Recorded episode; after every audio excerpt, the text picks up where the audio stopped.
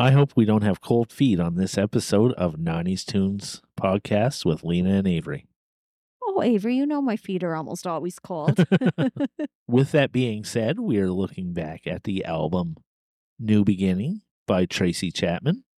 And one of the songs off it is called Cold Feet, doing a deep cut there. yeah, I was like, many people might not know that unless they had this album, which Yeah. was a popular album at the time. But Yes, you are right. sorry, you're glaring at me. My papers moved.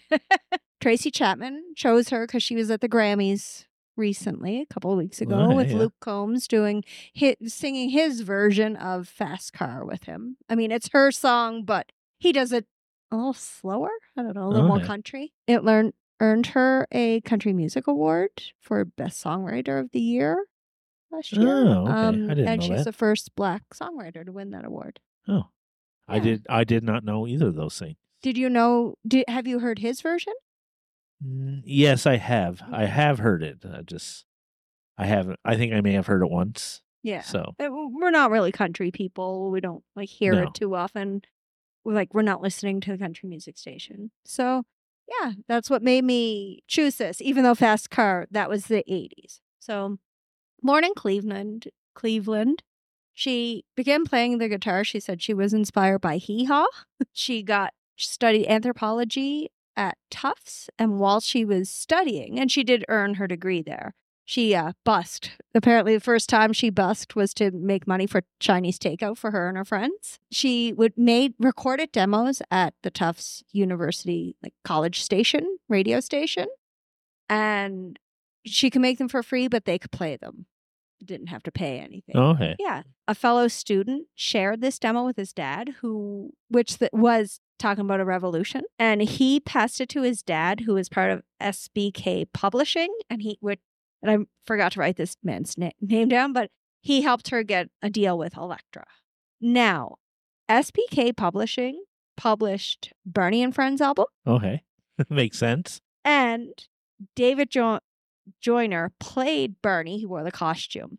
And he was in an episode of 24, which stars Canadian Kiefer Sutherland. Now you got the red string out this week for I that one. did, I did. I have a simple Canadian connection on this album, who we've talked about before, Lili Haydn. She played violin on this album, Yes. and she also played violin for No Doubt. I looked up her story a couple of days ago. Uh huh. She has an amazing story. Her, I kind of forget, her parents are well known like artists, and they helped bring, I kind of forget the story. Look her up though, but they help help bring LSD to like mainstream. I think Huh. Timothy Leary is involved with them. I forget her story now, but it was amazing, and I need to look her up again. I was going to say it was her godfather, but I listened to a Winona Ryder po- a podcast about Winona Ryder lately, and her godfather, I think, was Timothy Leary, and I might be mixing some stuff up. So she released her debut, Tracy Chap- uh, Chapman, and this got her a spot at Nelson Mandela's 70th birthday party, birthday tribute concert, Yes, it did. which I know you want to talk about. We've talked about this personally before. Sometimes we talk outside the podcast. Well, I think I've told you this story before, but I'm going to paraphrase it. On June 11th, 1998, like you said, Nelson Mandela's 70th birthday I think it was party. 89 or 88. 98. It was in the 90s. 98? 88. 88, yeah. Yeah, I think it was It was the 80s. Uh, Some, some of the facts may be misstrued in my Because you're storytelling. paraphrasing. Yeah. Fair. So why did he have a birthday in London at Wembley Stadium? I don't He didn't know. have a birthday. He lived that long, is where I thought you were going. But there were a lot of people that played, like just Sting, George Michaels, Eurythmics, Bee Gees, Whitney Houston. A lot of play. There's other people, but those are just some of the names I picked out. I think at the time he was still in prison and he was world like well known and worldwide and they couldn't really play in South Africa because they were trying to bring attention to his Uh, story okay. is yeah, what I, yeah. Bryan Adams also played. Of course, he's big in India, Yes. as we know from this podcast. and India is several countries away from England, so it makes sense. Several countries away. Not same continent. I could have went with the British like over like ruled them for a while. But anyway, yeah. So Stevie Wonder was scheduled to, or wasn't announced to play, but he was supposed to play, Mhm. and he was supposed to play a- after UB40. Mhm. And he's like, I'm not playing this gig anymore. I don't know why he said that. There's technical difficulties. He Yeah. didn't have his yeah. Yeah, I, I don't know the whole story. I didn't look into it. I'm just thinking, hey, he just said, I'm not playing anymore. Go frig yourselves. Sounds like Stevie Wonder. And then the organizers are like, hey, what are we going to do? And then somebody's like, let's get Tracy Chapman back out here because she's awesome. Mhm. And she came out and played. And since it was later on in the show, millions of people saw her. And she went from selling like 250 albums before this concert and then two weeks after sold over 2 million albums. Like, Well, the first one she played a small set and it had Talking About a Revolution. Uh-huh. But the second time she played it was Fast Car. And I think based that song is amazing. So I think then more people heard it. Yeah. And it was later. That's a good point. I didn't like yeah. connect that. Some people earlier are like, hey, did I already see this girl? And they're like, oh, this is the Mandela effect. That's not what the Mandela effect is. yeah, you're kind of right.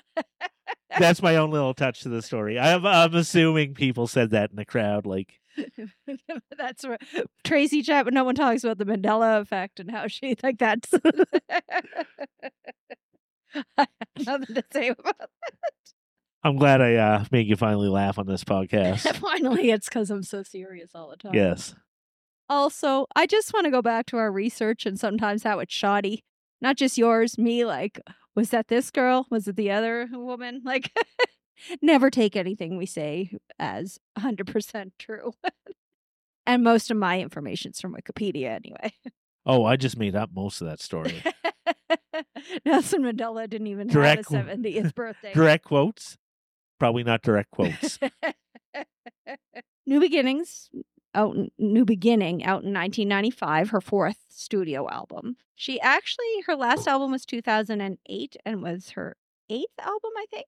She's been still around. She played Letterman's last show. She, in the night of the presidential election in 2020, she was on Seth Meyers t- playing Talking About a Revolution. Luke Combs, he's, you know, he released her song again and yeah so she's been a right she's always been an activist usually human rights um there i don't want to say too much personal about her because like daft punk she likes to keep her private life private okay. focus on the music but alice walker yeah, tracy chapman has never come out and said this but um alice walker the author of the color purple um, Okay. said they were in a relationship in the 1990s Huh. and although Tracy Chapman never, she never denied it or said it happened either way, she keeps it private. But Alice Walker's come out.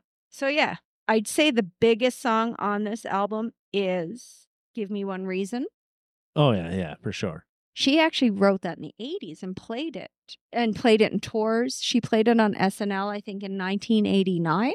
So way before this album, which is kind of inter- interesting. Did you know? Well, you knew that song, I'm guessing. Other than that song, I didn't know any song off the album. I don't think there were too many on the radio, radio friendly songs, but You talk about radio friendly. that's not how I want to say it. I just, the radio stations don't play it. Yeah. I think that's a little bit different because a lot radio of these. popular? I, I was listening to this album and I was pleasantly surprised. It was very relaxing. I was playing some video games and I had this on and it was just really enjoyable and relaxing. And I turned off the video games and I just sat there listening to this the rest of this album. I really enjoyed it. She makes great, beautiful music, soulful. Yeah.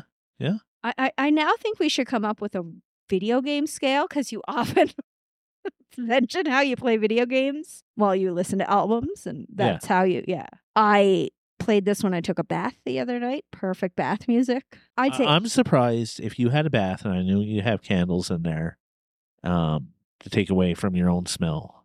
But if you had Tracy Chapman on and relaxed, nice hot water, candles and stuff, how did you not fall asleep in the tub?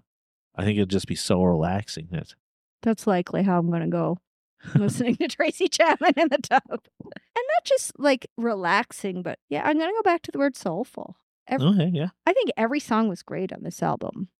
It was. It it had a really nice flow. Mm-hmm. If this is what you're in the mood for, like something like you say soulful or relaxing, it's like the whole album is going to hit that spot. I'd say, and I, I wouldn't, the most upbeat, and I wouldn't call this album upbeat song is Give Me One Reason, which is kind of bluesy. I owned this album as a Okay. teen, loved it. Didn't listen to it all the time, all the time, but I got it from Columbia House or BMG. I think that's part of both. I can't remember which one specifically. Your 900 CDs for two pennies. I think especially what's maybe made me choose this. Well, obviously Fast Car, like I knew that song. Mhm. But was the cover which is just like a pink sunflower Yeah, yeah. that caught my eye probably. Uh, yeah, I think I appreciate this now that I'm older, like some of the lyrics and some of the feelings. Like at this point in my life, I didn't have that long of a point in my life when I was a teenager. Yeah, there's some beautiful love songs. There's songs just like talk about the earth and I have nothing some that just have a great story like Cold Feet. I have nothing bad to say about this album. No, neither do I. There was controversy because the song New Beginning contained the didgeridoo, which she did learn to play at like a not didgeridoo university, but like somewhere like I think traditionally learned how to play. But oh, people said only men should play the didgeridoo. Turns out women also play the didgeridoo, but men play it in ceremonies, um, in like indigenous Australian Well, tribes. I almost said cults, and I knew that wasn't the it was the word. 1990s. Get over it. yeah, no, but I'm just saying at the time people they people were against her. Like I think traditionalists who said, "Oh, only men should play." But it turned but when I looked up anyway, it was a man playing it. He's or credited credited for playing didgeridoo, but Uh-huh. but anyway, the didgeridoo really adds to this song. Yeah, To yeah. this. Yeah. I don't think I knew what the didgeridoo was in the 90s, but I by the time I learned its name, I had heard it before. So how'd this album chart? How'd it do? Well, it didn't really chart in Canada, but before that, I want to talk about like awards. It won won a Grammy award for best song, best rock song, and it beat out like Dave Matthew Band, Garbage, which we already talked about in this podcast. Stupid Girl? Yes, Yeah. yeah, it beat out Wonderwall Mm-hmm. by Oasis and um, Sixth Avenue Heartache by the Wallflowers. So it's not like it just went up against nobodies. There was like a lot of uh, Yeah. good songwriters there. I don't know if I'd call it a rock song, but I don't know where it would fit, so I'm not against it be they that they found a place to shove Yeah. it in. Pardon my French. Um, what what I'm starting to see, and I mentioned this before, a lot of the same names start popping up. Like we talked about Lillian before, but John Gehman, who was also a producer on this album, he produced. I think we've talked about him before, and he's ta- he produced other albums like um, Crosby, Stills, Nash and Young, Four Seasons, uh, Eric Clapton. I could go on and on, but like he's worked with a lot of great people. Did he work with Barney? I don't know. and then, you know, John Philip Shenale, who's also Canadian. He worked on this album too, but like he's worked with a lot of great people over the years. So a lot of these great people are working together almost on different albums and they keep on these names keep on popping up. Like John Philip Shenale. He played keyboards on this, but he he was a Canadian composer and he did other stuff and worked with other great artists as well. So it's interesting. Like studio musicians or something like that. Maybe I, I didn't do a lot of background research into it. I just usually see who these people are and who they've worked with in the past. And See if there's a Canadian connection. yeah, sometimes it is. but yeah, this song didn't chart in Canada, and or this album didn't. Sorry, but the single "Give Me One More Reason" came was number one in the Canadian top singles, and then at Canadian adult contemporary it reached number one as well. that seems fitting. Yeah. Adult contemporary for this. and like sometimes I'm not sure about that genre, but this, uh, but this is it. I think, okay. Even though I listened as a kid. Yeah. but it did go seven times platinum in Canada, so 700,000 albums sold. So pretty good for Canada. Uh, five times platinum in the States, so 5 million albums sold. Yeah, and it just, it's all I really have for those connections, like those uh, charting facts. Yeah. I mean, for this even not being her biggest songs, it did well. I'd say Fast Car and even Talk About a Revolution were her bigger songs, but So I, I'm glad you picked this album altogether. It was great. me too. It wasn't the vibe I was going to go to, but after watching her performance at the Grammys, I was like, we need to do her. I kind of wanted a more upbeat vibe, but this is, yeah, but I don't regret picking this. I'm glad we did it. I kind of forgot about it. So it was all in the forefront because of the Grammys. Nothing bad to say, nothing else to say. Great album. I appreciate it more. I'll be listening to it more. Maybe I'll say that about next week's album. What are we going to lis- be listening to for the next week, Dave? We are going to listen to Jimmy.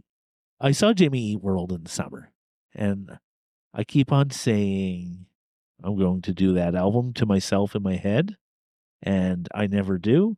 So we are going to do Till one of their albums. Yeah. I always think I don't know Jimmy Eat World, but I think I know at least one song, and then I'm like, oh, that's them. So I'm excited. I've never heard a whole album by them. And the first one that I'll ever listen to is, drum roll please. Avery's looking some stuff up. He's forgotten the name of the album. We've all been there. By all, I mean me. We're going to go with Clarity. Clarity? Yes. All right. Yes. So I'm Clarity by Jimmy something new. World. Yeah. I, I'm excited too. I've like I said, I seen them in the summer. I didn't really know a lot by them. They put on an awesome concert, and that's all I'll say for now. And I'm looking forward to listening to this whole album. Yeah, I think this is the vibe I need for right now, midwinter. Yeah. Eh, eh, Maybe I hadn't, I only know a couple of songs by them. So we'll talk about that next time. awesome.